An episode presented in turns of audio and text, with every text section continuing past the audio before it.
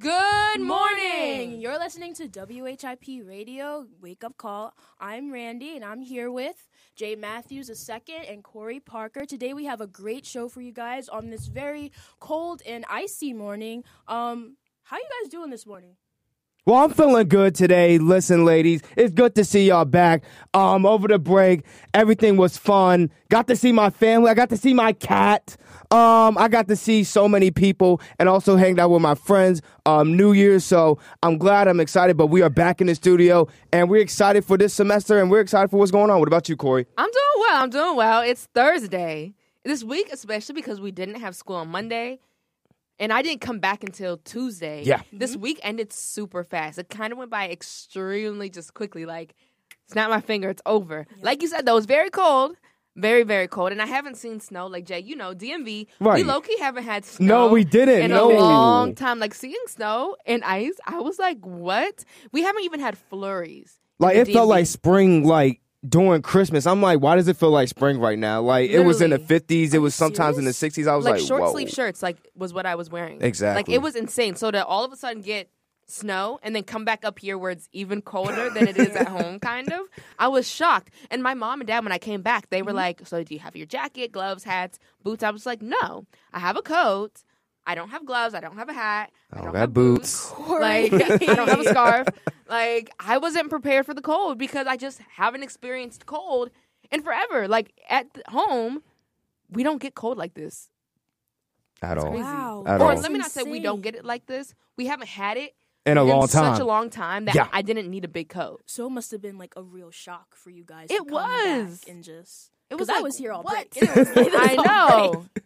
Know. Oh my god. But speaking of weather, you guys, we are experiencing a low of 19 today with a high of 34. We shouldn't expect any snow until early tomorrow morning again. So prepare for that. More Yeah. snow. Mhm. Yep, more snow. So y'all think it's gonna, school's gonna be canceled? no. No. Oh, no. School wasn't really canceled this week for but real, it wasn't real. snowing though. Yeah, I mean, It mean, was bad. yeah, it was terrible. Was it snowing when you guys? Because like I said, I didn't come here until Tuesday evening. Yeah, Tuesday was it- morning it was awful. Was it Like- snowing Tuesday morning? yeah, Yeah. Oh. It's been snowing since like Sunday night. Dang. I want to say that. Yeah, it was like freezing rain, then snow, then freezing rain again. yeah, and then it was bad Monday night, and then it was way more awful during um Tuesday morning. That's why Yup, they canceled the 8 a.m., 9 a.m. classes, and 10 a.m. That's when they start classes And then again. they canceled the 5 p.m.s. I saw that. I was like, dang. Okay, Temple. I don't know why we didn't just cancel the whole day. Whole day. We really What's the should've. point? People were slipping and sliding everywhere. I saw that. Saw that Yeah, TikTok. I saw that. When the guy was just like just ice skating. everywhere. no, and it's terrible. It was so embarrassing for them too. No, I talked about it yesterday. I was like, I would be so traumatized Mhm. if I felt like that. But to know other people fell Yeah. would have made me feel a little bit better. So it's not just like me, not just me falling everywhere. But no, you got to be careful, man. I wore Mhm. these. My mom gave me these shoes, and I was like walking outside. I'm like, oh, I have no grip with these shoes. Like you need to have a grip outside. Like it's slippery. You really do. I was wearing my Converse yesterday. Felt like I was ice skating. I could go ice See, that's now. why I wore my boots yesterday because I didn't fall nothing like that. I said, all right, let me be careful. Let me be careful mm-hmm. going back to my apartment. Boom, I didn't fall at all. Usually I'd be falling, slipping, everything. But good thing that I didn't though. So Yeah. thank God for that. Great, great. It's a blessing, honestly. And hopefully tomorrow's not too bad. But on to the news with Temple. I have some news about Temple's Fashion and Business Club. They're inviting the Temple fashion community to take part in this club. F&B's goal is to be an outlet for students who have interest in all things style. The club is even um, connects students with the Philadelphia fashion industry by hosting a number of guest speakers, having a student written blog, networking events, and more. If you're interested in this organization, Temple Community, they can be contacted at their email, tufashionbusiness at gmail.com. So that is for you. Um, I think you should join Randy. I should You actually are such a fashionable person. Like Oh, you, you. come and every day it's like you give like simple. You give like you really care about yourself, but it's like Thank simple. you. But then it's like outfits like this. Like you made a long like what are these called button ups? Yeah, it's like it's Just fashionable. Like you made it fashionable. Like Oh, that's you. iconic. Thank you. Oh, you're so nice. I'm gonna cry. Anyway. no, not on a Thursday morning, No, girl. Not, on a Thursday, morning. Maybe a. Monday morning. But um, Um, in November 2023, Temple students were offered take an oppor- were offered an opportunity to take a survey to discuss the idea of splitting up fall break. So you guys, you guys remember that survey? Yes. Yeah, They- mhm, yeah. They released the results. So um, they have decided, out of the results from students and faculty, it has been chosen to maintain the current schedule Okay. with one wellness day and then a five day break that coincides with Thanksgiving break. Thanksgiving. What was the other option? It was the options was like so weird though. I think it was like they they you get a longer one of them was you get a longer fall you get a longer mental health day mm-hmm. and a short fall break. Yeah. Like for like three days, but you have classes Monday, Tuesday, Wednesday. Mm-hmm. So basically you don't go back home till the day before Thanksgiving or the day of I think it was Thanksgiving. the day of Thanksgiving. Exactly. I think that's what it was. Yeah. And then you Oh. come back that Monday. How Yup. about like I know other schools they actually have a fall break and then they have Thanksgiving break. Right? Why can't we do that? I don't know. Like they have a full Mm. week of fall break, then they'll get off like the Wednesday Mhm. of Thanksgiving week and go home, and then you come back like Sunday. And that full day of fall break is like in September. I, no, it's like in no, it's like at the end of September, early October, or like in the middle of. I think it's like October. Yeah, And I feel like it makes sense because that's an actual fall break. Temple calling fall break our Thanksgiving break, that's a lie. Like my school for high school, Mhm. we had Thanksgiving break and we were off the entire week. I think Thanksgiving break period should be a whole week, or at least start it on Tuesday. Well, You know here's what I'm saying? Yeah. So you can travel. Yeah, here's the thing with the fall break though. Because we have that mental health day, it's like, okay, let's combine the fall break and Thanksgiving break. And I agree with you. Like, we should have fall break, then we should have Thanksgiving break. But because we had that mental health day, it's like now we can't really do fall break, but we have to combine it with uh, Thanksgiving break. And that's what's going on. You know Maybe- really. Um, No, sorry, you go, you go. What really, I want to say, what really has me in like, uh, what really grinds my gears is the fact that we don't have off on election day. Yeah. That was one of the options where they would give us off on election day, but I believe it was we would lose the wellness day. Can't we lose Something it? like let's that. be so honest. I'm so here for mental health, like Mm-hmm. 100%. Uh huh. But that wellness day, no one's doing stuff for their mental health. Like, let's be honest here. Like, people are probably just Mm. relaxing, like chilling. You know Yeah, what I'm mental saying? health. Yeah. so then that's fall. You might as well just give us fall break. That's better mental health. That's a That's mental true. health week. That's actually true, though. That's actually true, though. That's a mental health week. Like one day on a Friday when a lot of people may not even have classes anyway. That's like, true. give us a real break. True, and professors were still assigning work. Work. Like, and they're still break. going to assign work. Yeah. And and now that we're in spring semester, y'all well, you know, Randy, Mm-hmm. but Corey, you may not know. They'll probably give you an exam right before uh, spring break or right after spring break, where everybody is like coming back from their vacations, coming back from home. That's so and fake. Yeah, Y'all don't even have exams, communication no students. exam. Side eye, side eye. I love it. I love it. But on to a little more, not happier news, but a little bit more Local, just local, not temple local, news. not temple news. Um, guys, Philadelphia is currently facing a local outbreak of measles. Oh my god. Mm. You know DC is too. Really? Yeah, at the airport, Dulles and Reagan Airport. We I was home and my mom got the notification on her phone that measles outbreak was happening at the airports. Mm. I don't know. I thought measles I In mean, DC. Yeah, well DMV, like Virginia and Ah. specifically Virginia and DC. Mm. It was wait, break the airports, Dulles wait Reagan. Ronald Reagan? Yeah. Oh wow. Oh wow. I didn't even know like I mean I knew it existed, but like I didn't know it existed. Yeah, I thought not to say extinct, but I don't know. I just Irrelevant. Thought, yeah, it was irrelevant. I Yeah, thought it was man. irrelevant. It wasn't part of the conversation. But this is happening right now, and the people who are at most at risk are children under five and older adults. I just found this out from um, a doctor during a seminar during my RA training, and we had like no idea this was happening. So be careful out there, guys. Um, you know, get your vaccines, wash your hands, blah blah blah. Yeah, cover All that. up. Yeah. Don't touch nobody. Don't, Don't- get near anybody. Don't be coughing near anybody. Don't be sneezing near anybody. Right. Get away from me if you got Yes. germs. Get away from me. And if you, yeah, and if you have anything, if you see somebody that has that, you know, you better get away real fast. hmm Real, Six real feet. Fast. Six Seriously. feet. Yeah. Quarantine, man. Quarantine. Back to COVID. Oh my god. Yeah. No, no, don't say that. Y'all hear it's coming back? No, no, no, no, no, no, no, Yes. no. One in three people have COVID. One. Who has it? Who has it? Not me. Who has it? Not me. Better run. Quarantine, man. But enough of this. Um, we are going to be back with some more news for you guys. We are going to be talking about more of this cold weather. I'm Randy Lane with Jay Matthews II, Corey Parker. This is Wake Up Call, and we'll be back after this break.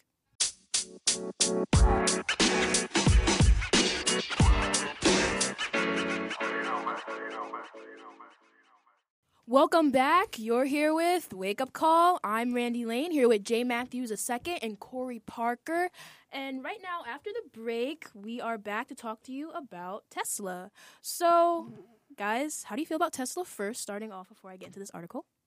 I I feel like Teslas are very have become a very generic car. Mhm. Like at first, I thought they were one of those cars that they're really cool. Not everyone has. Yeah. Now everybody in the world has them. You could go to one of the worst parts of this, like the world.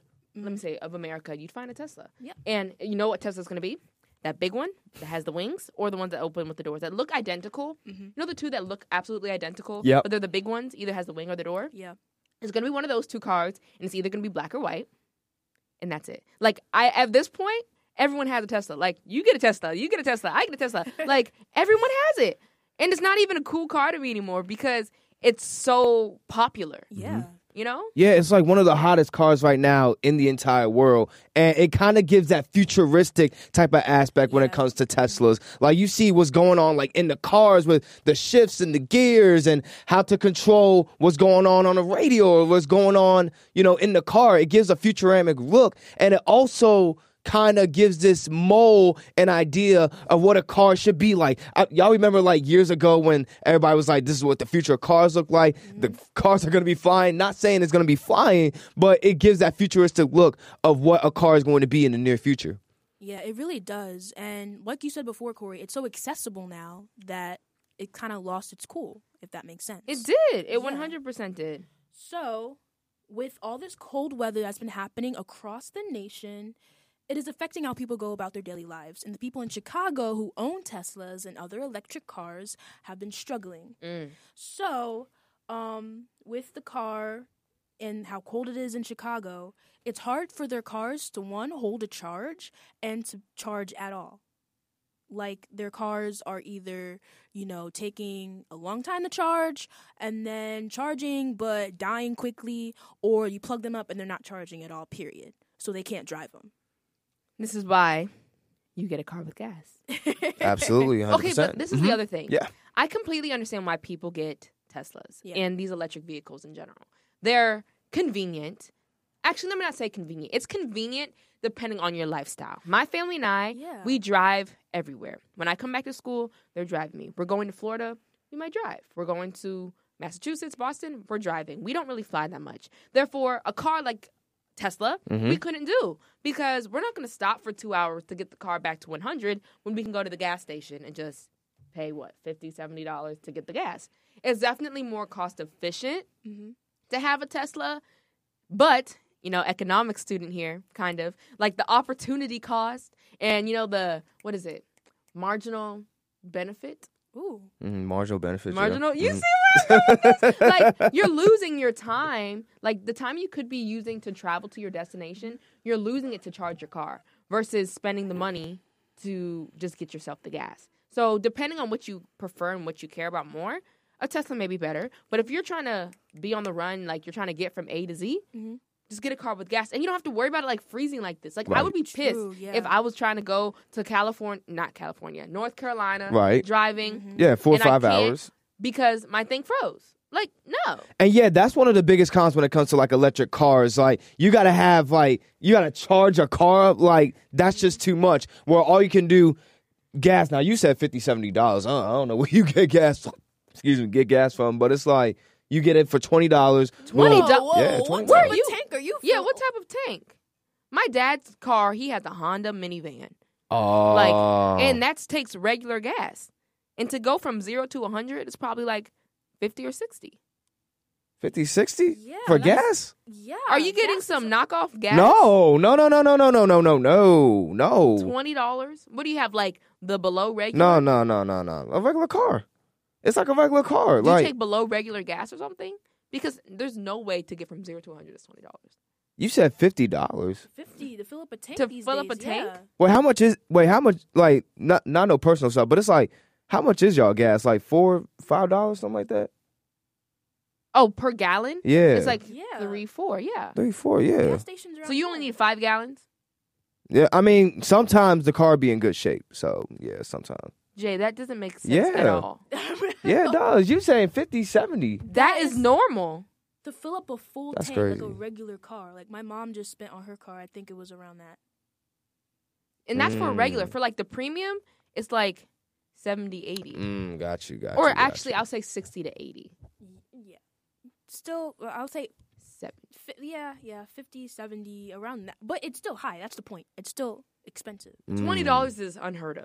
I'm like, where are you getting gas? I'll put $20 towards my gas. and I'll Twenty get- dollars or more. Twenty dollars or more. I would say, yeah, Are you filling it up from 0 to 100 with $20? yeah. Or do you like get at like a half tank and then That would make more sense. you're like, There's let me no up? way, Jay. $20 Or more, or more. or more. So it's more. Okay. It's not just $20. okay. Mm, 'Cause there's yeah, or no more. way. Yeah. There's absolutely no No, no, no, no, no, no, no. Yeah, I'm meant to say twenty or more. I'm meant to say twenty more. more than 20. Yeah. Please. Please. I know going to the gas station Oh. for me, like and I I am one of those people that will low key risk it with my gas. Like I've been at zero before.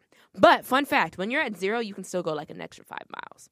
But one time I was at was I at zero? Maybe I was at zero or two miles left. And my brother and I were taking the back roads, but we got stranded. We didn't and the reception was bad. So I didn't even know how to get out.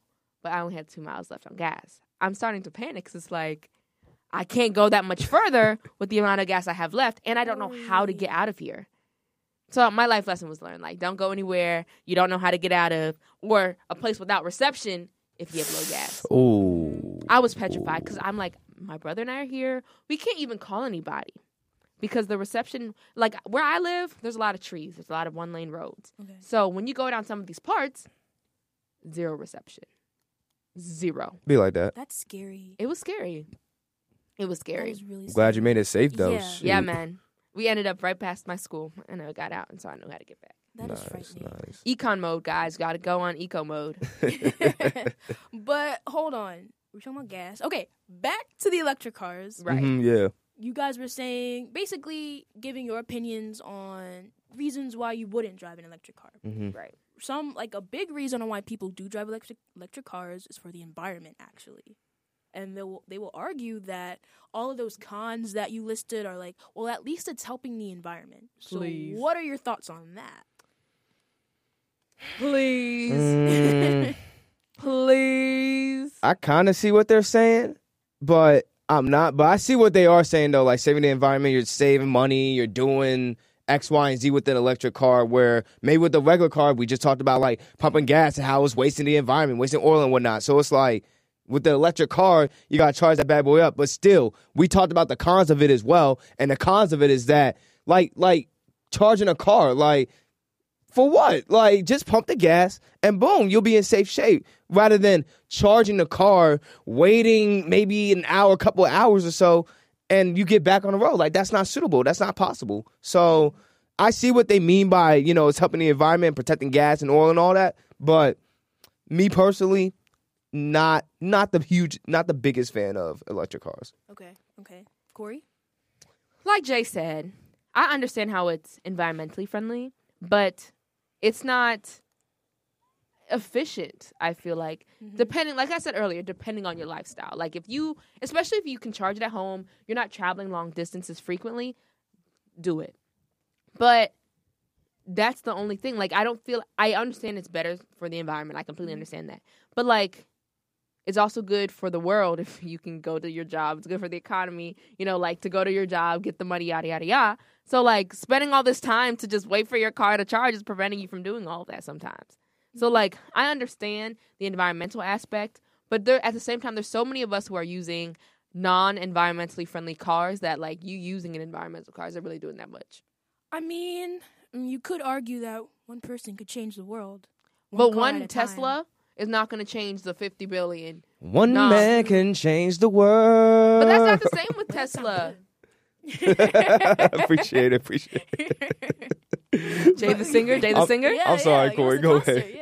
Yeah, yeah. But no, I just I don't know. I just I see the impact and how it can be good for the environment. I just don't know if I would do that. I always wanted an electrical car, Mhm. but it would be I plan on having two cars, Okay. right? One would be my gas car, so I can go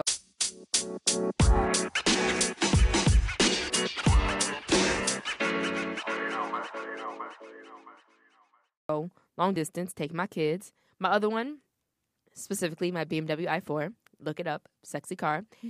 but that's electric, and I don't plan on taking that super far. And then you can get the at home chargers, so I can just charge my car at home. But I would never take that on a long distance drive because it's not reliable. Yeah, Yeah. not at all. Even though it's environmentally friendly, it's not friendly to my lifestyle. Okay. So with the world of just transportation changing, with this world changing period, Mhm.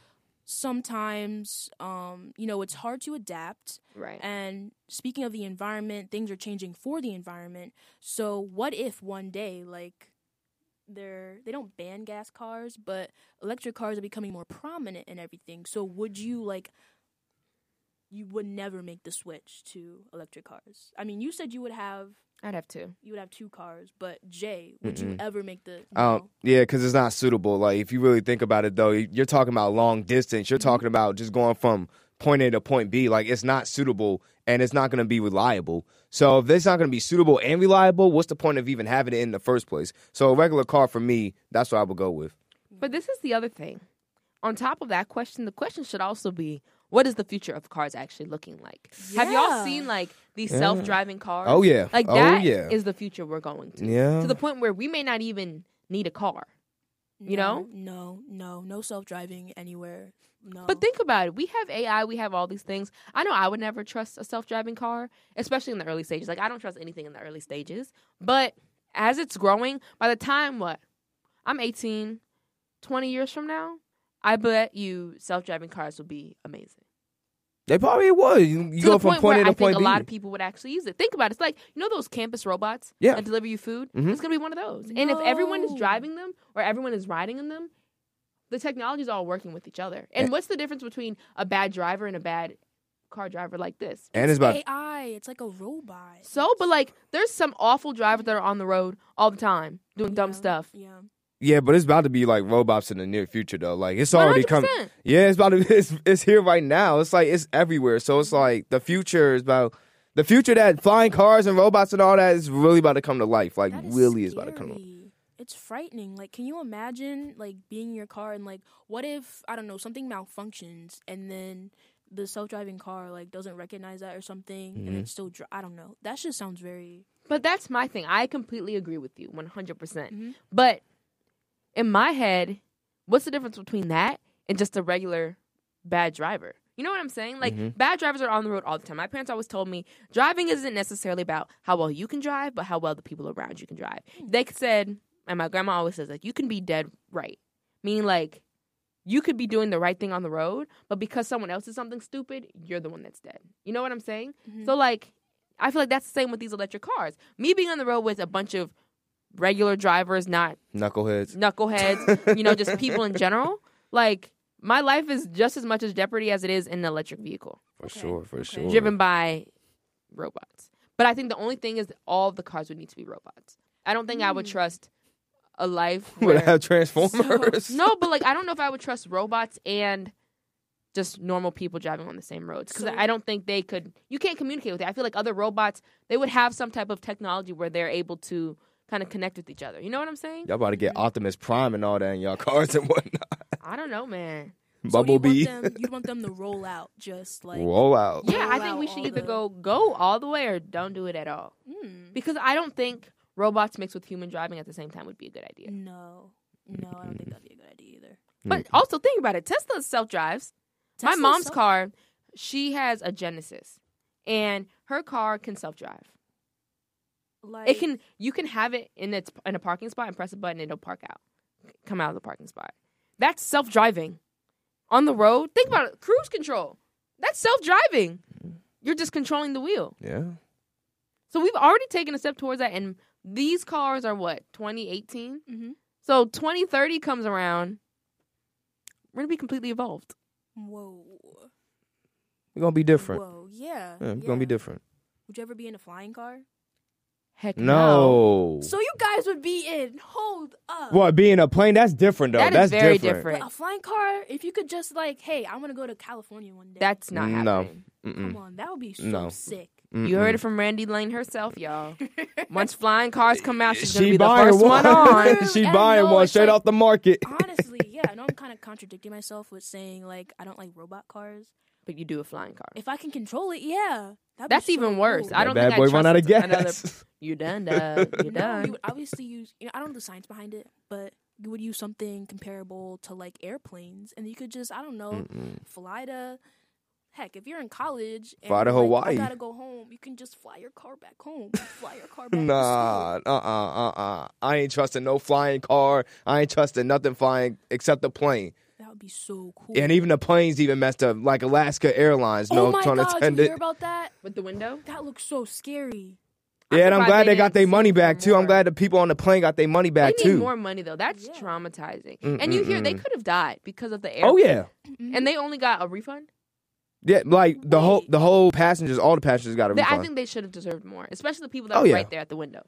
yeah, like some of the stuff like AirPods was out, purses was out, money was out. It, yep, whole nine yard. that is And they just refunded the ticket. Don't fly Alaska. No, Didn't four people just sue from the flight? Probably. I I think read so. I believe so. just- I feel like everyone should sue. I'm, if, if if I'm them, I'm getting a free Alaska Airlines ticket for a lifetime. Mhm. All that that just happened, like stuff is out the window. People are traumatized. Babies are crying. Like if all that's happening, I want free tickets everywhere to Alaska Airlines because there's no way that should be happening in any way, shape, or form. And whoever was in charge of that plane needs to be fired immediately and quickly. But I don't think Whoa, that was. whoa, It wasn't the pilot's fault. It's the people that do the pre-check for the planes. You know how they're supposed to check everything Yep, yep. Them. They need to get fired. That's immediately. insane. Wasn't that an emergency exit? Yep. So aren't those supposed to be like airlocked or something like that? Probably. definitely are. They definitely are though. That is scary. Can you imagine? I've been on some scary flights, but having the door just pop off. I'd be traumatized. I don't know what I'd do. I don't- I'd scream and cry. I wouldn't be able to be on a plane for a few years. For a while. after that. Yeah. But so going back to like the Tesla conversation, Mm-hmm. did y'all see their Cybertruck? No. Have y'all seen the Tesla Cybertruck? Guys, the Tesla Cybertruck. I'm gonna show you guys because what the heck? It's like their new vehicle. I'm showing the people, guys. I'm showing them. Have y'all seen that? It looks so ugly. It is ugly. Um, have you seen it? No. Isn't that crazy? Ew. But like, this is a new car they've invented. Now, talk about transformers. That looks like a transformer. Tell What- me it doesn't. What can it do? Like, what's different? they gonna call it aluminum. Cybertruck. Um, it can go 340 miles. It's 11,000 pounds. It can go from zero to 60 in 2.6 seconds. Mm. Um, no paint, no chips. It says it's stainless steel. Helps to reduce dents, damages. It's shatter resistant windows. Mm. You can pack it up a lot. I'm just you can oh load it up a lot as well. You can lock it up. You can take it. You can It can lock drive up. in water. Now that is cool. Wait. Uh uh-uh. uh. i am still No, not it It trusting can it. drive in water. No, no, I'm still not trusting it. Mm-mm. That's pretty. s- So wait, you would you would trust a robot to drive you without you having to I- drive anywhere, but you. I didn't wouldn't? say that. So you wait, you wouldn't want a self-driving car? I mean, it would be nice, but am I gonna trust it? No. Oh, It would be nice though, but driving in water, mm-mm. Nope. That's so cool. Can you imagine you wanted to go like somewhere overseas, you don't feel like taking a plane or taking your flying car, so you're like, I'll just drive it over water Mm-mm. Mm-mm. or in water. Mm-mm. It That's can be that's too much. That's too much. it can be converted into a tent. What? What about submarines? That I'll never. I mean, I'm never going to do a submarine. I will never. I think it would be a nice experience, like a little No. submarine. well, not with No. not with the Xbox controller. And especially right. I was about to say not after that Chill. incident. Whoa, No, chill. no. That was No. okay. Let's talk about that. That to me, why would you trust a controller to lead you yeah. in a submarine? There's just no way. And was it even supposed to be that deep in the water? I don't think so. I don't think so. That's why you got to trust the people. This is why I don't trust people. That's why I'll never fly a private jet Really? unless I know you, like you're a friend, and I know you don't have any mental health problems. I know that you love yourself. I know that you care about my life. I'll let you try to fly me. Nah. But until then, you're. No, I'm not getting on a private jet. yeah, I can't do no private plane. No, because you have to really tr- you're trusting one person with your whole life. Versus for me, I prefer a regular plane because it's like I have elders, I have babies, I have people that could be your wife, a bunch of people. So you're carrying the life of like 500 people, Mhm. 100, 200 people Mhm. versus just my life. Like I don't know why, but I feel like you would value more people's life than just one person. because you don't want to mess up. I You don't wouldn't do wanna a mess pri- up. I wouldn't do a private jet because of Kobe Bryant. I just I just wouldn't. Oh. Yeah, because of that situation? To yeah. respect him or what? What happened? Just because you don't want that to happen? Yeah, like it's just nah, like nah, I wouldn't do that. And cause that whole situation and what happened after that, I just nah, I can't do no Yeah. private jet. Well, nah. with Kobe Bryant and I think it was Gigi. also in Aaliyah's situation too, and Gigi. Wasn't it a Aaliyah's helicopter? situation too. They overpacked. The Yes, yes, yeah, That's why I'm not doing it. yeah. And, That's like, why I can't do no private jet. I private saw jet. this thing on TikTok. They was talking about faith, and this guy got offered to get on this plane with this pastor guy who flies planes. Mhm. They're in the plane going to his law job, and he tells him while they're in midair, "I can't fly in clouds.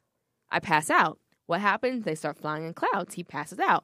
Therefore, it's just the pilot who's and it's like a private jet, and then the two people that are fly, are riding on this plane.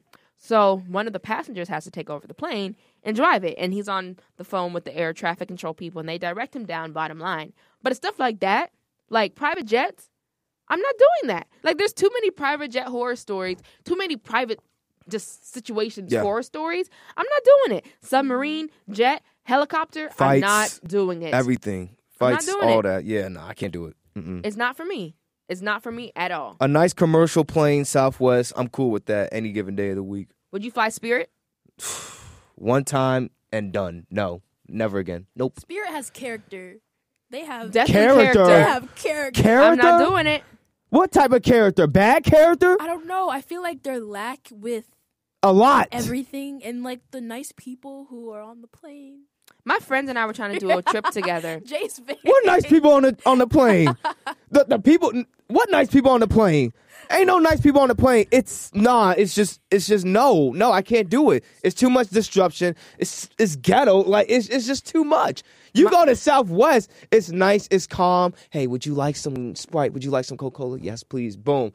I'm in peace, but no, no, no spirit. I love Delta though. The lights come off. I get Ooh, to I watch. love Delta and American. I love Delta and American. American Yes. lost me. And Delta feeds you Oh Biscoff my- cookies. Yes, yes. American, nah, I can't do American. You I, can't do American. I can do it, but it's like eh, It's just oh, you don't. over Southwest I Delta. never, never flew Southwest. I don't think. Southwest is fire. except The only problem is that they don't have no like outlets where you can charge your phone. Okay, you, you lost me. How? Whoa! What? I can't. The ser- it's it's the service that matters. It's matters. the fact that the Wi-Fi too with American. Mm-hmm. it's okay. My friends were It's trying to get us to fly Spirit for a trip. If y'all are listening, you know exactly who you are. And I told them, I'm not jeopardizing my life to go somewhere warm to fly Spirit. Mm-mm. Spirit. I hear so many horror stories about that. Oh yeah. I feel like I'd be almost crazy to take it. Like, why put yourself in that situation? Like it. Low cost. Like I was coming back For from. New- low cost in Oh, your my life are bad. two different situations. Some And I'm people- sorry. I Oh, no, no, no, no. It's all good. I, I was about to say like I was coming back from New Orleans, and I had to fly, fly Spirit. It was a whole thirty minute conversation with this customer and the flight attendant, and the flight attendant, and they was just going back and forth. The, the the plane was delayed for thirty minutes. I was about to be late for class, but thank God I wasn't late for class. So No, it's Yeah. it's it's not for me, man. It's Yeah. not for me. yeah, Bottom line. But we had a nice conversation about transportation in the future. Yes. So, yes. Guys, don't go anywhere. This is Wake Up Call. I'm Randy Lane. You're here with Jay Matthews II, Corey Parker, and we'll be back after this break.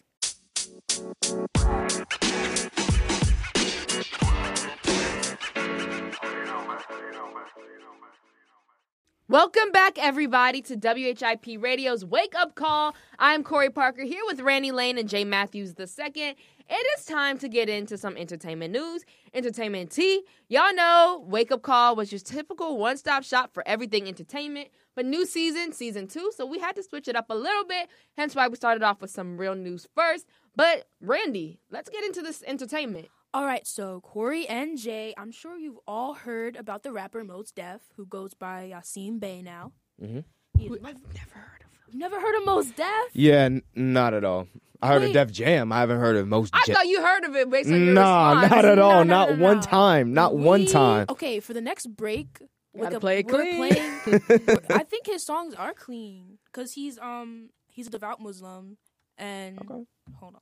Yeah, Have you ever heard of Umi says? No. No.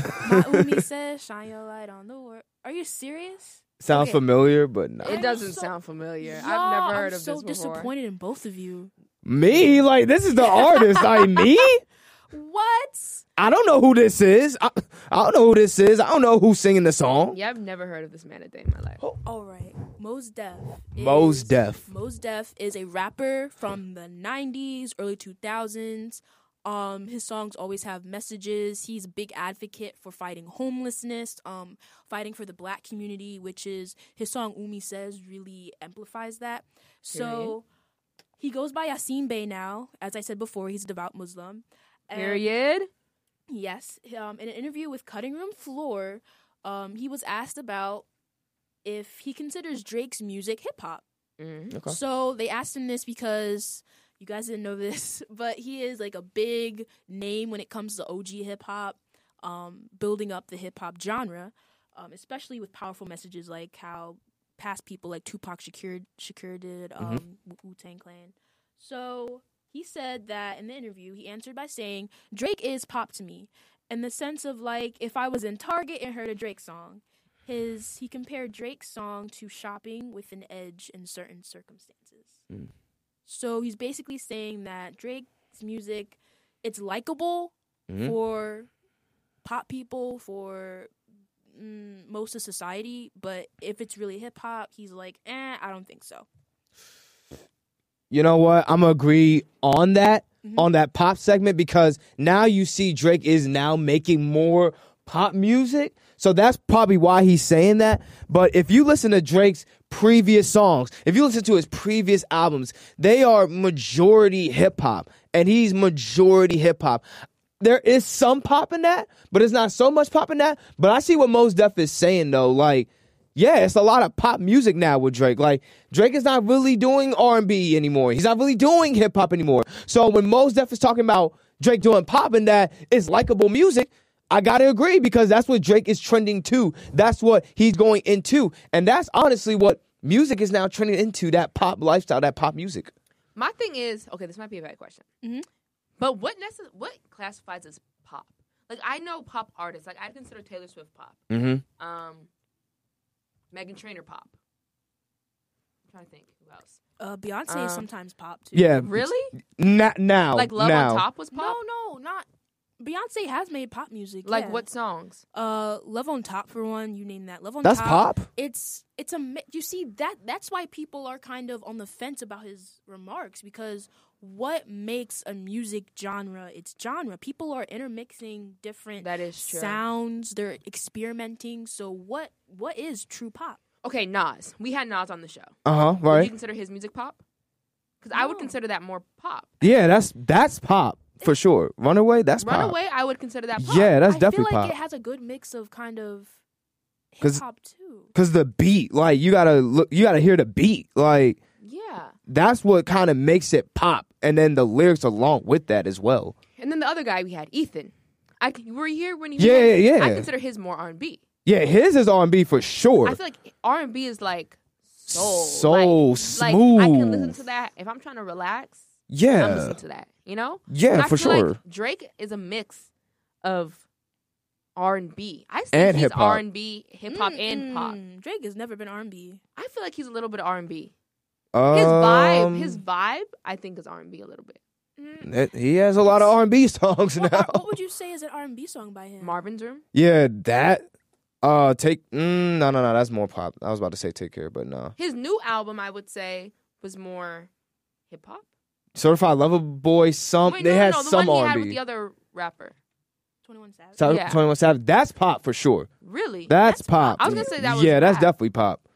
Like, like that whole album was definitely pop. So what? Okay, each of you, hmm give me a person in pop, a person in R&B, and a person in hip in rap hip hop.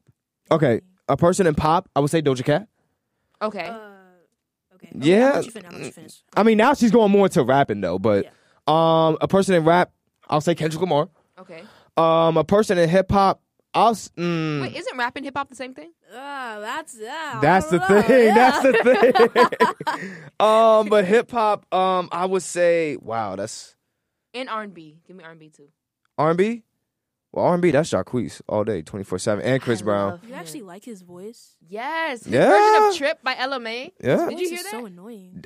that that cover, man. That was it- so good. he got so so many songs. that. Feel it, Because perfect, it was all ve- that. Low key like a little. It was low. I'm not gonna say better, Right. but it was better in its own way. Oh, hip hop. I was about to say Lil Baby. That that's definitely hip hop for sure. Yeah. So what's the difference between hip hop and rap? It's a great, great question. Great question. There is a Mm. difference because they're Yeah, there different. definitely They're- is the No difference. one puts the two together, I always do. but like. I think- it's- Yeah, like I. My bad, Rain. No, I'm no, sorry. No, I'm But still if- trying to think because I'm trying to figure out what the difference really. Because you, you know, you could Mhm. you could feel a difference. I think the difference between hip hop and rap is the style and the flow of it. Like, think about it. If you think about Tupac Shakur and his songs, like, let's just say, Keep Your Head Up, that's definitely a rap song, like, because of the messaging and the flow of it and what he's saying and how he's saying it. Whereas I say someone like Lil Baby with hip hop, the flow of it, the style of it. We just talked about Drake, like, the flow and the style of it. Like that's more so like hip hop. You're just more organic in what you're saying. Like Nelly, like Hot in here. Like that's definitely hip hop for sure. Whereas Jay Z, that's more rap for sure because of the flow and style. I think that's what's the difference between hip hop and rap. So I looked it up. Hip hop is composed of four main elements: MCing, DJing, graffiti, and breakdancing. Mm. So it also includes other lifestyle trends such as clothing, slang, and mindset. Rap is the combination of rhyme and poetry to a musical beat. Mm-hmm. Then Ice T explains the difference. He said, "quote Rap is vocal delivery. Hip hop is a culture." I agree. I agree. Yeah, So then, couldn't rap be a part of that culture? yeah. So Yeah. therefore, hip hop is rap, but rap isn't hip hop. Mm. She got them bars okay, today. okay, okay. it has been decided. I didn't know that. No, but Yeah. like I think no, that that definitely is true though. That is definitely true though. I So would it's a culture. mm, basically. Yeah. Because Basically. there's also like, the, okay, would you consider streetwear hip hop You know, a part of that culture? I Yeah. think so. I think so. If you think about it, like back in the day, like the South, like they had their like own style, like they had their own music. Lil Jon, you had Young Joc. They had their own style and their own flow. So back in the day, they would probably wear baggy shirts and the baggy pants and the the big shoes. And you have some of the females that would wear like these jumpsuits with um the glitter on the on the shirts and the pants and whatnot. So yeah, the style of it, I would agree, and that's definitely a huge culture. What about you, Rainey? I would definitely. I agree. I agree. It definitely streetwear. It's it's all about. It definitely is hip hop culture. You know, um, the clothes you wear. I th- feel like hip hop culture is also. I wouldn't say how you talk, but Yeah. just how how you talk. Yeah. like how you express yourself, because that also goes with rapping as well. Um, so yeah, I would I would say that. But Jay, I have a question for you. What's up? What's your definition of hip hop? Because Mos already gave his definition of hip hop. But wait, answer this question. I also have. I want to tell y'all Drake's reply. Okay. But what is your definition of hip hop? So here's what I think the definition of hip hop is. I would say the definition of hip hop is more so a musical form of. I was just thinking about this. It's a musical form of a story. When you read a book, like that's paper, that's books, like that's different. When it comes to like hip hop, you're telling a story. You're telling a vision that people are trying to see. You're basically the author of your own music. You're composing your own music in a musical form, composing a story in a musical form. And that's what hip hop I think the definition of hip hop is is basically being the author of your story just in a musical form in a musical fashion. Okay, I like that. I No, like because. I was like thinking about it, I was like, that's probably what hip hop really is, just telling a story. Yeah, that really that really is hip hop. Telling a story, not just telling a story, but telling your story, an authentic story. Authenticity is like a big part of hip hop. Yes, amen. And yes. that goes with I know- Amen. no, it's, true though. It's true. it goes also with I know some people might disagree, but writing your own raps. I feel like it goes Mm. with that because having a ghostwriter and being able to say their bars on a beat and then making it sound cool, fine, you'll be bumping in the club to that. But actually writing out your own words that are a piece of you, putting that on a beat, Yeah. and then having people still dance to that or just vibe to that or feel that, I feel like that is more of an accomplishment, and that is definition of hip hop. Yeah, definitely for sure, for sure. Yeah, yeah. But I did want to tell you guys Drake's reply. Okay, let's hear it. Let's hear it. So we already know Drake is a little he's a little he can he can snap back at people. And I really like this.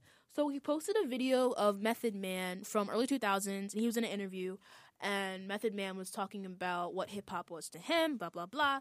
And then Drake obviously agreed with this video because he posted it, and then he said that "Let me shine my light, King. Don't change up now." And it was in reference to Mos Def's song "Umi Says," where he says, um, "Shine my light on the world." Multiple times. So basically, Drake was kind of dissing him and was saying, Why are you coming after me? I didn't do anything to you. Let me shine. And that's what he was saying basically with that. You know, I can I can I can agree with Drake on that because you have Drake over here probably minding his business, probably making maybe one last album because he did talk about retirement last year. He did talk about he might step away from music for a little bit, mm-hmm. which a lot of artists are about to do. But um yeah, I don't think Drake really said nothing. He's just minding his business and it's like, why are you focused on me? Like, but if I was Drake in the situation, I would just ignore the comment, especially for someone that I've done more than. I mean, if, uh. I mean, if you think about it, though, number one albums, number one charts. That's... A lot of people sold out at his shows, tickets going off. Like, mm. What has Mos Def done? Not saying, no, no, no, not saying, not disrespecting him in any way, shape, or form, but what has Mos Def done to say all this about Drake, where Drake has done a lot in his career rather than what Mos Def has done? You feel me? But I don't think Mos Def's comment was necessarily to attack Drake as much as it was to state his opinion on the type of music that Drake makes. I can see Drake taking it offensively if how he views his music is more mm-hmm. hip hop, rap, yeah. yada yada yada. Mm-hmm. But someone else went against that, which is probably why he was like, "Let me do my thing." But I don't feel like Mos Def did necessarily anything wrong. Right. He was just saying, "I think Drake is in this category instead of this category." Mm-hmm. I don't think he was trying to cause any problems. But like you did say too, mm-hmm. Drake is clearly thriving in whatever category people think he's in. He's thriving regardless. So I mean, I understand both sides. Yeah. But I don't feel like Mos Def was coming from a place of hate. Yeah, I feel like. excuse me. I feel like Mos Def was kind of coming from a old head point. Like that's not an insult. Just he was in the game for mm-hmm. a little mm-hmm. bit, right. so he was coming from a standpoint of, yeah, I've been doing this for years. Um, and I feel like Drake is more palatable for I feel like that's a good word to say. Drake is yeah. more he's more digestible to all groups of people, and you guys can get however you want to. Mm-hmm. But I feel like Mos Def isn't. He's more like hip hop, hip hop. Like you got to dig deeper to find him. Yeah. Um, but Mos Def also said that he compared the state of the music industry, not just the hip hop industry, music industry, as the early stage of the collapse of an empire. Mm-hmm. I so, agree. You really you agree? Yeah, because everybody because if you listen to the music now, everybody's saying the same thing over and over again. It's the same song, the same people, the same lyrics. Like it's no more originality when it comes to music now. It's no one's organic, no one's authentic. No one is not original anymore. And then you think about it, you like, well, why is music not that good anymore? Why is hip hop not that good? Did you know that last year, no one in hip hop got number one on the charts? No, no, not one person, not one artist. They said Uzi, but that wasn't really good. Like, let's just be honest. Let's just be really, really honest. But still, though, it's like no one's organic anymore. And you hear these songs on the radio all the time saying the same thing over and over. And it's like, can y'all come up with something different? Can we get something different? Can we get somewhere we are comfortable with?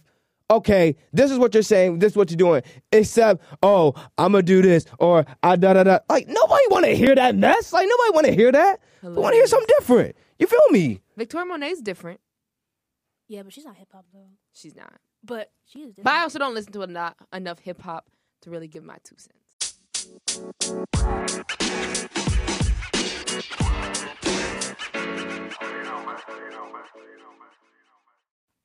excuse me, I feel like Mos Def was kind of coming from a old head point. Like that's not an insult, just he was in the game for a mm-hmm. little bit. Right. So he was coming from a standpoint of, yeah, I've been doing this for years. Um and I feel like Drake is more palatable for I feel like that's a good word to say. Drake is yeah. more he's more digestible to all groups of people, and you guys can get however you want to. Mm-hmm. But I feel like Mos Def isn't. He's more like hip hop, hip hop. Like you got to dig deeper to find him. Yeah. Um, but Mos Def also said that he compared the state of the music industry, not just the hip hop industry, music industry, as the early stage of the collapse of an empire. Mm-hmm. I agree.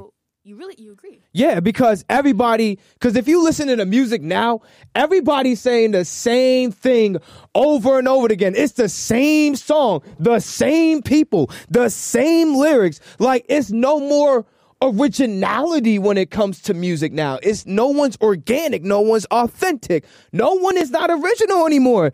And then you think about it, you like, well, why is music not that good anymore? Why is hip hop not that good? Did you know that last year, no one in hip hop got number one on the charts? No, no, not one person, not one artist. They said Uzi, but that wasn't really good. Like, let's just be honest. Let's just be really, really honest. But still, though, it's like no one's organic anymore. And you hear these songs on the radio all the time saying the same thing over and over. And it's like, can y'all come up with something different? Can we get something different? Can we get somewhere we are comfortable with? Okay, this is what you're saying. This is what you're doing. Except, oh, I'm gonna do this or I da da da. Like nobody want to hear that mess. Like nobody want to hear that. We want to hear something different. You feel me? Victoria Monet's different. Yeah, but she's not hip hop though. She's not. But she is different. But I also don't listen to enough, enough hip hop to really give my two cents. But you can always I feel like you can always give your two cents on um the music that's being played in your time. Like I know, but like Yeah, I don't listen to enough of rap to Mhm. really. I feel like give a clear, Like a view, clear like a response. yeah, because I really don't listen to it. I literally, y'all know, we did, when we did our Spotify rap, I listened to Israel Gospel. Houghton and New Breed Yeah. and my R and B. Mhm. And here lately, my, country. Was that on my list too? Yeah, you Yeah, you did that- say Oh, country. yes, yes. you did say country. I love him. I love my country. I forgot his name, King King George. King George. You remember? How could I forget? I love that. I definitely did forget though, because his songs, oh my god, was terrible. But anyway, Don't hate, appreciate, man. Don't hate, don't hate. but, But- um no, what were you about to no, no, no, go ahead. Guys, I don't even know. I don't even know. Yeah, guys, we're gonna wrap up this conversation for now. We'll always come back to hip hop, obviously, in more shows. But this is Wake Up Call, so don't go anywhere. We have an amazing interview coming up next, and why would you want to miss that? I am Randy Lane. I am here with Jay Matthews II, Corey Parker, and we will see you in a bit.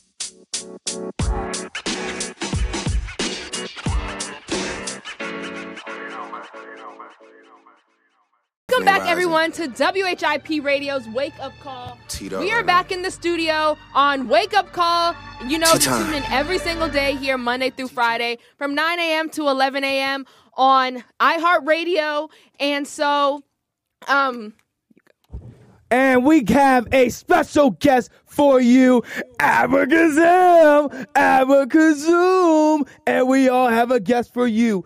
He is a magician that is taking the world by storm.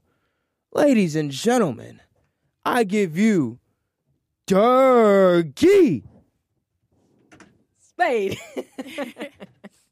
Hi, Durkee. How are you doing today? For breath for her. I told her I don't got no cash, and she said she go wait up on rent. Hold on, we can't hear you. Wait one second. All right. Can you hear us now? I, I can hear you just fine. Awesome, yeah. awesome, awesome. Well, it's so good to have you in the studio here with us today. As Jay said, we have a magician in the house. Not only is he a magician, but he's also a wedding MC. Super epic, super cool. This man has been or has worked with Facebook, Amazon, Toyota, and so many other companies. And on top of that, he has also been seen on Kiss 92.5, YouTube, City TV, and now, guys, on WHIP Radio's Wake Up Call. It's super exciting to have you here in the studio with us. So, everyone from the Wake Up fam and Wake Up crew here today, please help me welcome, like you said, Jay, Durkee Spade. Yes, thank you so much for having me. What what a privilege this is to be here. Corey, thank you for setting this up. Yes, of course, of course. It's such an honor and a pleasure to have you in the studios with us today. As you know, this is Wake Up Call. So we're the morning show. It's a custom question to have to ask everyone that we have. What is your morning routine? Like, give us the details. How what is how do you wake up every single day? Are you staying in until 11 a.m., 12 p.m.? Like, give us the t- tea. Yeah, I, I, wish I could do that. It's it's obviously it's ten just past 10 a.m. Eastern time right now, so obviously you can't be in bed till 11 or noon. Um, those days are over. Uh, but you know, I need my coffee in the morning, 100%. Uh, you know, if I'm if I'm not getting out of bed right away, I got a three-year-old son, so he's jumping into bed and waking me up. you know, so between uh, needing the coffee and getting the kid uh, to jump in bed and pull me out, you know, one way or another, I'm getting up. But that's that's key for me. I love that. I love that. So you're definitely a coffee person. Do you drink it black or do you add some sweetener to it? Because I know I was raised, my dad, my grandma, and even myself, we drink our coffee completely black. No sweetener, no creamer, no nothing. Oh, I'm getting side eye from everyone in the studio. What do you do for your coffee? Yeah, no sweetener, no sugar here, but I need a bit of that froth milk goodness, you know. So I got a little uh, uh, milk frother thing at home, and you know I definitely need that just to give it that extra little uh, flavor. I love that. I love that. Our next morning question for you, because like I said, this is wake up call. Um, are you an early bird or are you a night owl? Definitely a night owl, 100%. Uh, you know, even if I'm tired, I'm one of those uh, dudes that'll like just sit and like leave Netflix on for a while, watching whatever it is, you know, whatever the newest thing on Netflix is. So I'm definitely a night owl, and I don't think that's gonna change anytime soon. No, I bet, I bet. What's been your like top Netflix show to watch these days? Uh, you know what? We just, my wife and I, we just finished watching a four uh, episode um, bit of a show called All the Light. I think it's called All the Light You Cannot See. I think it came out last year. Uh, a really, really cool story about a blind girl in World War II, um, and I think it won many awards. So if you haven't seen it, check it out. It's it's a ton Yes, of fun. we'll definitely have to check so it out. Well. The sound is so good. The vid, the uh, you know the video on it is so good. Um, just and it's such a great story. Wow, wow, wow. All right, so Durgi, your our first question for you is how were you first drawn to the world of magic? Yeah, that's a good one. Um, you know, I, I was probably like five or six years old, and some kid who was like seven or eight, who at the time to me felt like he was so much older and naturally became just like, you know, an older, cooler friend. I think he showed me like a card trick or something, like something really simple and silly. And he blew my mind. Like, I thought he did actual magic, I thought he moved the earth. Uh, and so I wanted to learn that, and I did. And that set me off. It, it basically started a domino effect, which eventually got me to where I am today, which is now performing for, you know, companies and organizations all across North America. That is amazing. Um, I've seen, I did look at your website, and just everything you're doing just looks so cool. I personally never seen like a real magician before, like in person or even virtual. That you're doing that too. So I just find what you're doing very inspiring and just all around just incredible. Um, we Yeah, wanted that's so nice of you to say it. I, I, you know, Corey was on one of my recent shows, I believe, and that was a ton of fun. Uh, but yeah, this virtual world ha- is it didn't even exist a few years ago. Uh, but but here we are, and it's it's something we're exploring. it is something so just revolutionary. Also, yeah, I mean, it's it's really cool. It's amazing. It Um, definitely it really is. is, right? I was just like virtual magic. I wish you saw his show too. When I tell you, Durgi, we were all like shocked and how his show does it. Like they have, he has someone working behind the scenes so they can take pictures of our, our reactions when crazy things are happening. And he did something. It was the magic trick you did with me. I was I was supposed to color this thing in, and I colored it in random colors and everything. And then all of a sudden, he was we- it was a person. They had a hat or not a hat, uh, watch, shoes, socks, and something, pants and he was wearing the exact same colors that I colored. Does that make sense? Yeah, yeah. And it was completely random. I was mind blown. I was like, "What in the world? What in the world?" It was insane. That's so cool. I have to experience this. It was crazy. I have to experience this one day.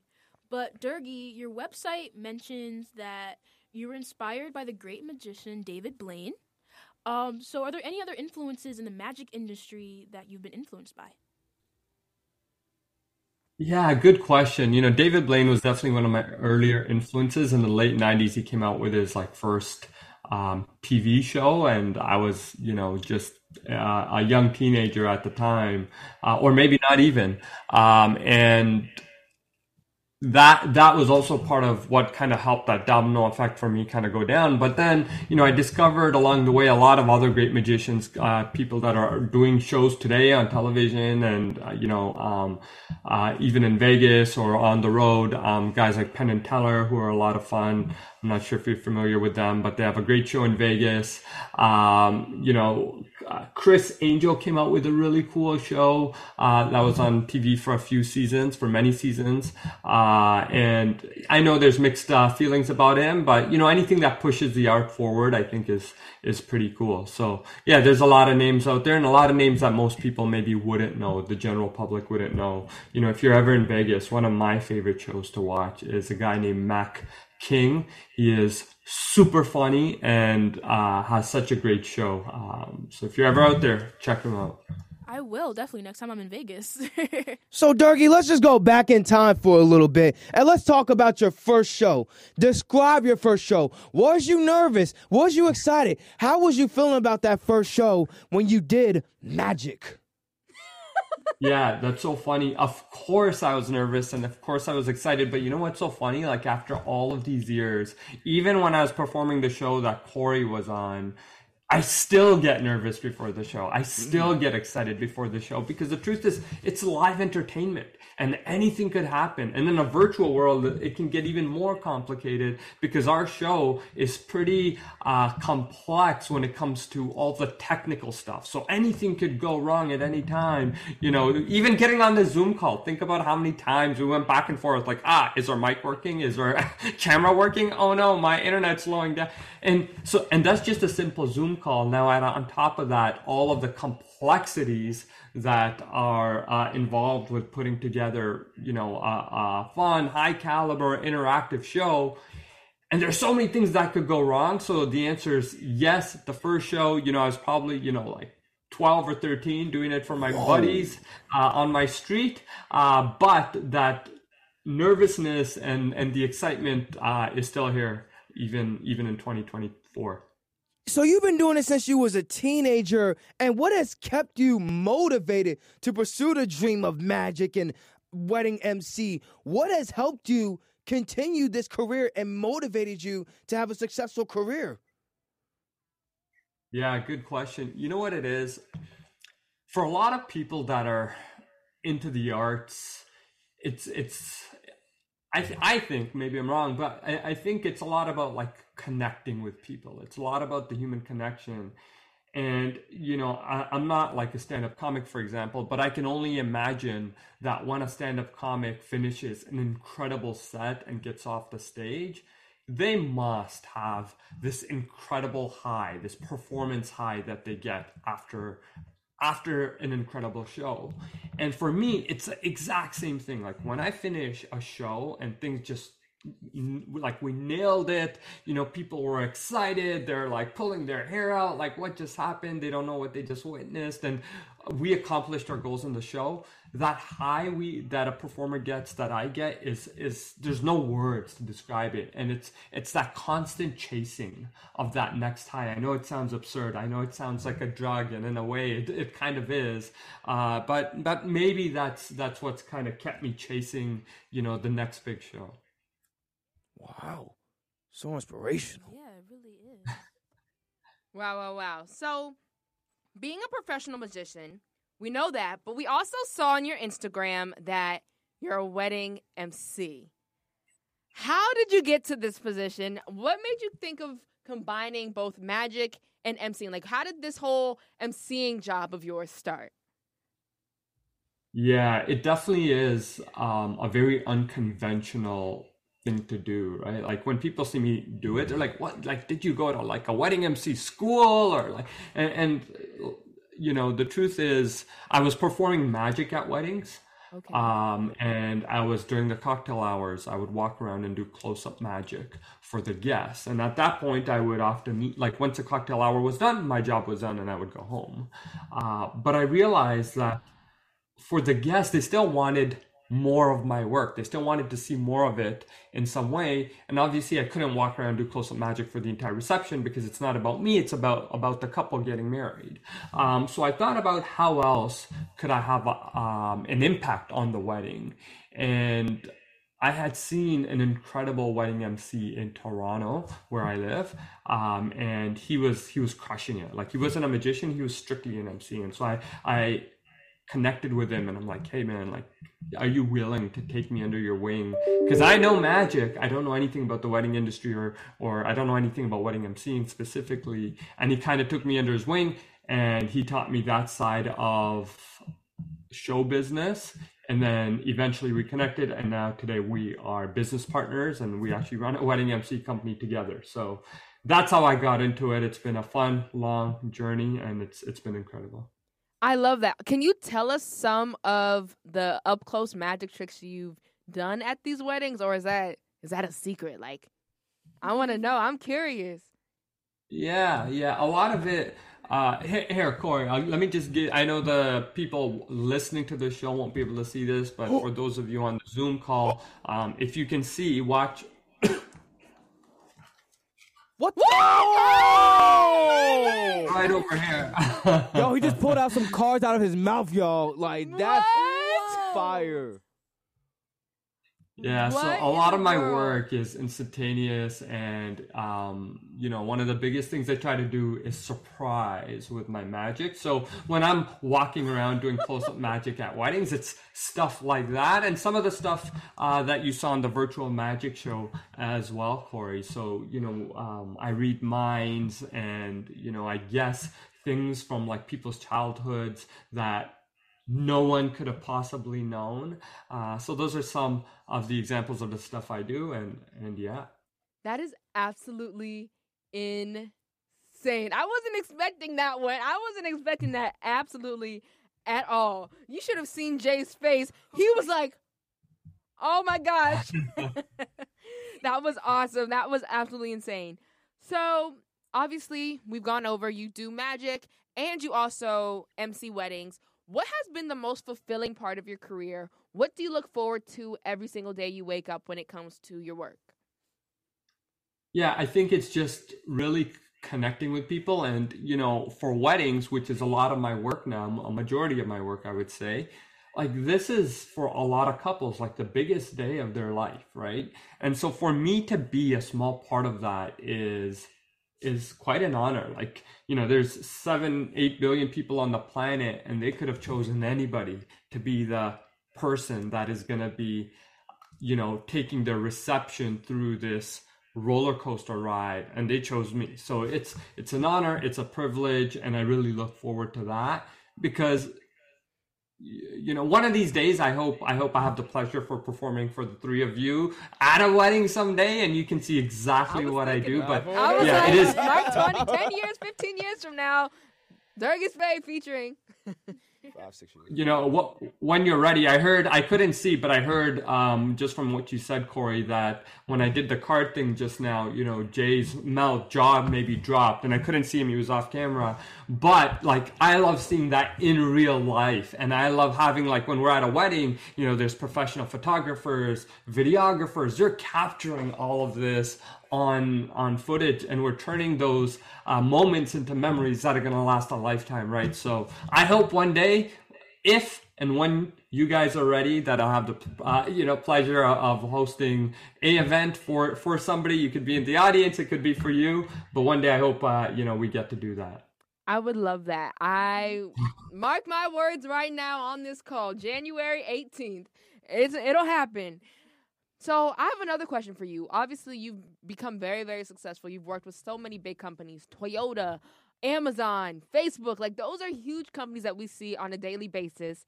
Did you ever believe that you would make it to this point in your career? Did you ever think you would be as successful as you are today? Yeah, you know, I, I don't, the truth is, I don't think so.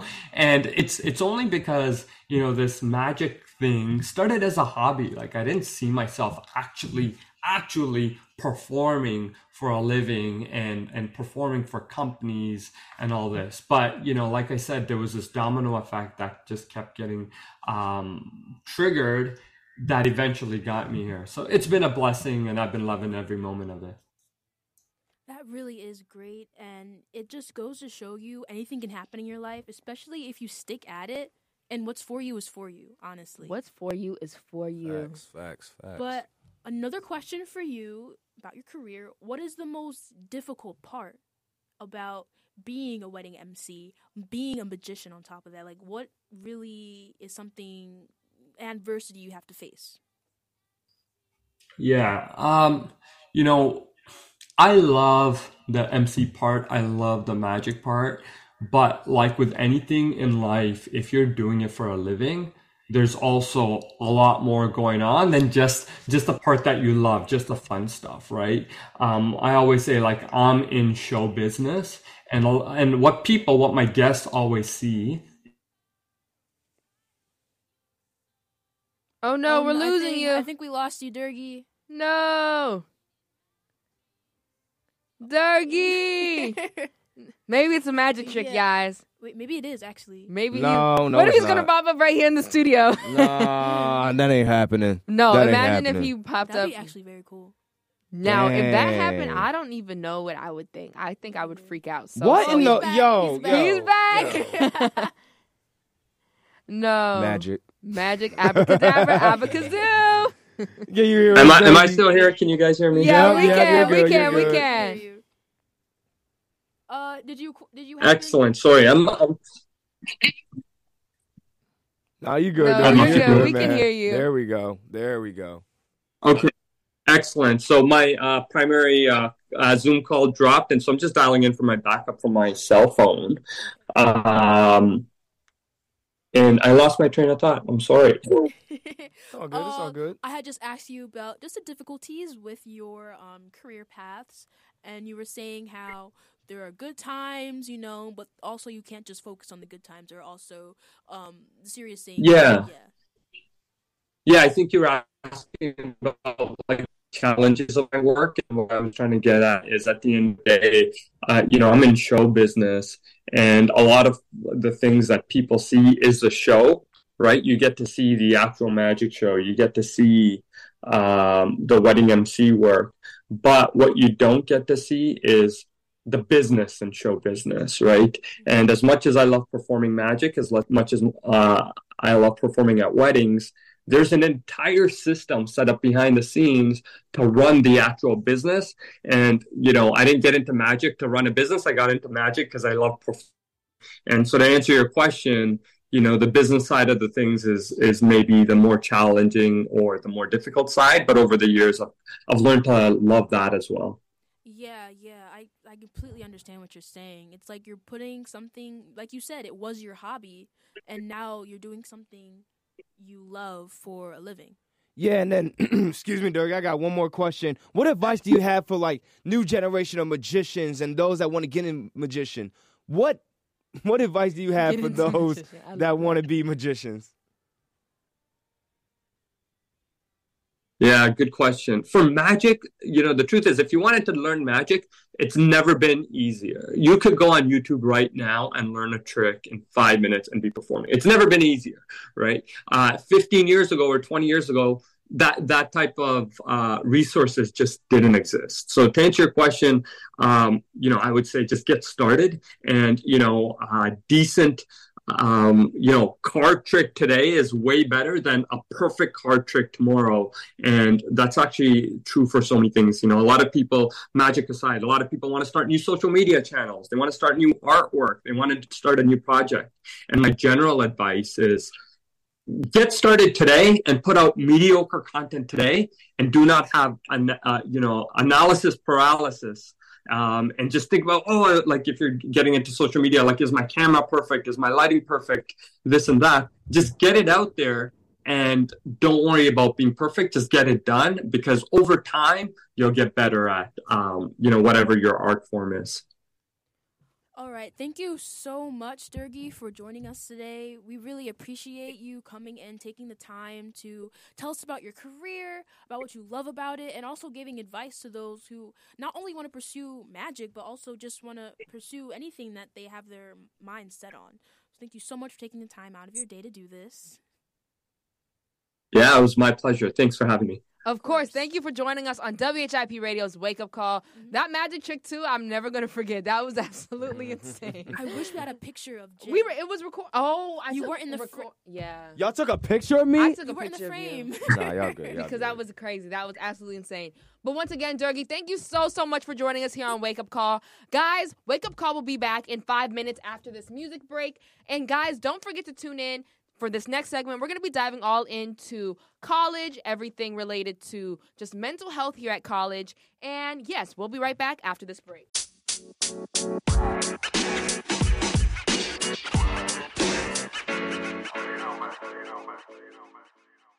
Welcome back to Wake Up Call. We just had an amazing interview with the cool magician who really had Jay with his mouth dropped. Mm, yeah, pulling cards out his mouth and whatnot. But hey, that's that's a nice little trip. That's a nice little trick, you know. It No, really that was was. insane. Yeah. But right now, we're coming to you with some campus conversations. Let's talk about Uh, We have some topics for you today that kind of more serious, especially for students our age who are Mm-hmm. just going through life right now. Right. So, Mm, mental health, guys, okay. Period. Let's talk Mental about it. Talk about it. especially around you know winter. The days are shorter. It's Mm. getting darker earlier. It's cold, so you have to really stay inside. Um, we just want to. I don't know. I definitely want to plug Tuttleman, Tuttleman Counseling on campus, Shout outs to them. Shout outs to them. and also the Wellness Resource Center, who have done a lot, and who are working towards helping students all over campus who just want to, you know, really get in touch with themselves and work on their mental health as well. So I guess we can get like I don't know, kind of real right now. Like, have you guys ever, I don't know, just especially during the season, just kind of felt like down, kind of felt stressed out, especially with classes starting up again. So I don't know. I'll start with Jay. How about you, Jay? I will say this back um in my early days, like back when I was a freshman, I felt very, very much homesick because even though I was enjoying my time at Temple, even though I was enjoying the people around me at Temple, I felt homesick because I'm always worrying about is my family good? Is my mom good? My dad good? Is my sister good? How's my cat doing? How's my grandma doing? So Cat. of course, my boy Taz, but um Your orange cat. my orange tabby. But um, yeah, I would just always just feel very homesick, and sometimes you know it would it would get tough. It would get tough, but as long as I have those conversations with them, those weekly conversations, those um interactions, those talks, I knew I was in a safe place. I knew I was doing fine. I'm on my own really for the first time. So the fact that I have that support not only at Temple but also back at home as well, you know, is a gratifying feeling and sometimes it get sometimes it gets tough, but you got to learn to fight through it. Yeah, yeah. You, Corey? I would definitely say that mental health has been maybe at its worst since I've been at school. Only because for me, I'm very much a homebody. Mm. And to me, home home is where the heart is. That's my family. You know, just being in their presence. And I'll tell them all the time, like, we don't even need to be talking while I'm at the house, but just knowing that I can just run to your room, run to the office, and you're there. Like, I could be on FaceTime with my parents and say no words, but just having you here, it's comforting to me. So being away from them in a whole new state, a whole new city, where life is just completely different, that first month or two Oh yeah. was awful. Yeah. Like awful. I really had fun. I met a lot of people. Mhm. But after that, I just kind of got bored of doing the same old thing. And it's like, I really miss my home. Then small things like not walking barefoot. You know, I- I know even in the dorms, like you can walk barefoot, I guess, if you wanted to. But like walking barefoot in my shower is something I'm not not used to. You know what I'm saying? Yeah. So not being able to do that was a whole thing for me. Not being able to get in the car and drive, like that was a, a de-stressor for me. Mhm. So my mental health, I think, was definitely at its worst. And then I would also just get bored. And so for me, y'all know I have anxiety. So like not doing anything would cause me more anxiety because it was like I was just forced to sit and do nothing. And for me, doing nothing is just means stress. Yeah. So I would be in the dorm. I don't party. And y'all know that. Like I don't like to go Right. outside like that. I'll go downtown, I'll hang out with my friends. But I'm not going out and partying. So everyone's outside partying. I'm literally in my room watching YouTube or hanging out with some of my friends that don't party. I just got bored. And so I was forced to just ruminate in my thoughts and like my stresses and my anxiety. And with with me, like I will always find something to stress about. Like I don't nothing absolutely nothing could be going on, but I would think about something to stress about. I could be in the middle of a beach on a week long vacation before, like months before school starts, but I'm thinking about, okay, I have to go to college in a few months. What all stuff do I need? I have absolutely no reason to do that. So here at school, I'm thinking, okay, what should I do tomorrow? How can I get my homework done? So I was always just thinking. So that's why this semester I was like, let me get more active, more involved so I can avoid those situations to prevent me from just stressing about random things. No, I completely agree with you, Corey, with that. I find myself, because I also have um, anxiety and depression, so I find it kind of easier to just have my something to do. Always like something to do, whether it's with Wake Up Call, whether it's with the show I um, work on, whether it's doing homework and through all, all hours of the night just to not be alone with my thoughts, or to just, I don't know, you know, during break, like you said, I could be chilling. I could be with my cat. I could be just relaxing. You and these cats, I promise There you. we My wake up crew, guys. There we my go. My wake up crew, Rachel and you two. Like, I have three dogs too. I have Join the gang. so you, So- Join you the just have a zoo. I have, actually we have six dogs right now, but What? And how many cats? one cat. We did have two, but one passed away. Oh, May God bless his, his or her. Her. But God bless her May She soul. was old. Oh, in She was my age, Oh. so mm. yeah. Oh, that's that's. That's In cat so years, and no, in cat years, like Yeah. she's what twenty? old, old. Yeah, but she She's yeah, an elder. but um yeah, with that, like just chilling, I could find anything to stress about. It's bad. It's insane because you're so used to going, going, going that when you actually stop and relax, it's this is weird. This is uncomfortable. It's like a shock. It's awful. Like mental health issues, anxiety. I, I don't think I've never dealt with depression, but I can only imagine how bad it is, especially having them both together. So like it's bad, and it's the struggle is real. And I feel like our generation and people in general are so quick to just not talk about it, even though it's something. If you were to really ask, I mean, this is not a stat. I don't know the stats, but I think if you were to be in a room with twenty people, I would assume ninety percent of them struggle with anxiety or depression or something. A lot of people hide it. Like I've had anxiety attacks in public. I promise you no one would know. Heck, I've had one while I was at the radio station. And I don't think anyone knew. Like I know I was with Rachel that day, I think. She didn't know. But like, you know, it's easy to sometimes to just hide it, you know? So I think a lot of people hide it, but I think a lot of people struggle with it. So I think it's super important to have conversations with people that actually have it so you don't feel alone. Like I know for me, when I have my anxiety attacks or whatever it may be, I always get the feeling like no one understands what I'm going through. No one understands how bad this is in the moment. No one understands just anxiety in general. So knowing that, for example, knowing you have it, it sucks, but it's it's comforting to know someone else understands what I'm going through. Maybe different symptoms, maybe different things, but at the end of the day, the struggle is real. Like I Yeah, understand yeah. you, maybe not to the same degree. Everyone is different, but like I can sympathize with you because I know what it's like to have anxiety. Like, girl, I know you're going through. So it's good to have people like that. that I think you can connect with. And like you said earlier, there's a bunch of resources here at Temple Mhm. that you guys should definitely take advantage of. It's free too. So like, Yeah. take advantage of the free things. honestly, yeah, your tuition dollars. So it's not. It's free. It's free when you go. Your tuition dollars, long story short, are paying for these services. So take advantage of it. Take advantage of it while you're here because you can really benefit. Temple, you know, has done a great amount to really help students with this, especially after COVID. Especially after COVID. Um. So yeah, you never know what someone's going through. Also, so always be kind as well. Um. But as Temple students, as students in general, we feel a lot of pressures. So, what are some like pressures that you have felt, um, whether that be academics, uh, know, social pressures, or even with extracurriculars? You know, the pressures that I talked about, right? Mhm. I think one pressure that I have is not really like classes because I just want to pass the class.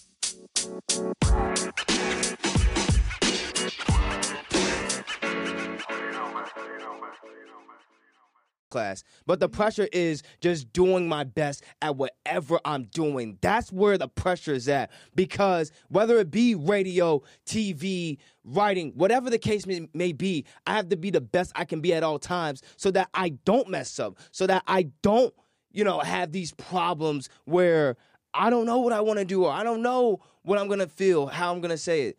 You know? So it's like the pressure's on for me to have a successful pre career to the career so that I can be successful, I can thrive, I can um help my family out. I can get an apartment. I can get a job. I can do X, Y, and Z. But it all starts here. It all starts here, right here, right now.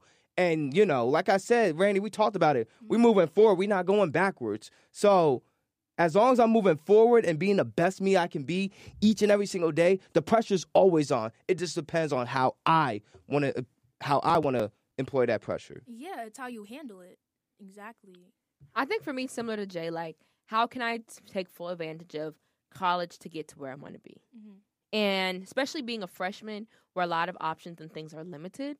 Like I can't do a lot of internships, a lot of jobs because I'm just too young. So figuring out how can I still get to Never where I want to young. I know, but like jobs offers Mhm. rings, like internship offerings. Right, right. I'm they off they're offered to juniors, seniors, sophomores. Barely sophomores. Yeah, barely barely sophomores, sophomores. but Yeah. more than freshmen. Yeah. Like Yeah. freshman was never on the list. So figuring out how can I still be doing something to work towards my goals, Mhm. even though my age prohibits it in some ways. And then I think also just for now, especially with this asynchronous course that I'm doing, which is all of my classes except two. One is virtual, one is in person. It's nice, but I didn't realize it was like this. And me, like my brain is like all over the place. Mm. ADHD people. Mm. And so like I'm always like thinking about so many things. So it's to me it's like how can I stay on top of all this work without being burnt out? I think I made a schedule now, which is good. But just figuring out that's like how to manage all of the work and then balancing social life, school, radio and everything I'm involved in is definitely. It's really it's honestly really great to you know take care of yourself. And also yes the pressure is on to be the best you can be like you said jay but also just making sure to remember to take care of yourself and to give yourself some leeway because you will mess up sometimes but it doesn't mean you have to you know just freak out about it or let go like come off the gas pedal. No you can still be you and be on your grind. Mm-hmm. Just give yourself some leeway to fail get back up and do it again so I thank you guys for opening up like that. It was a really nice conversation. Just-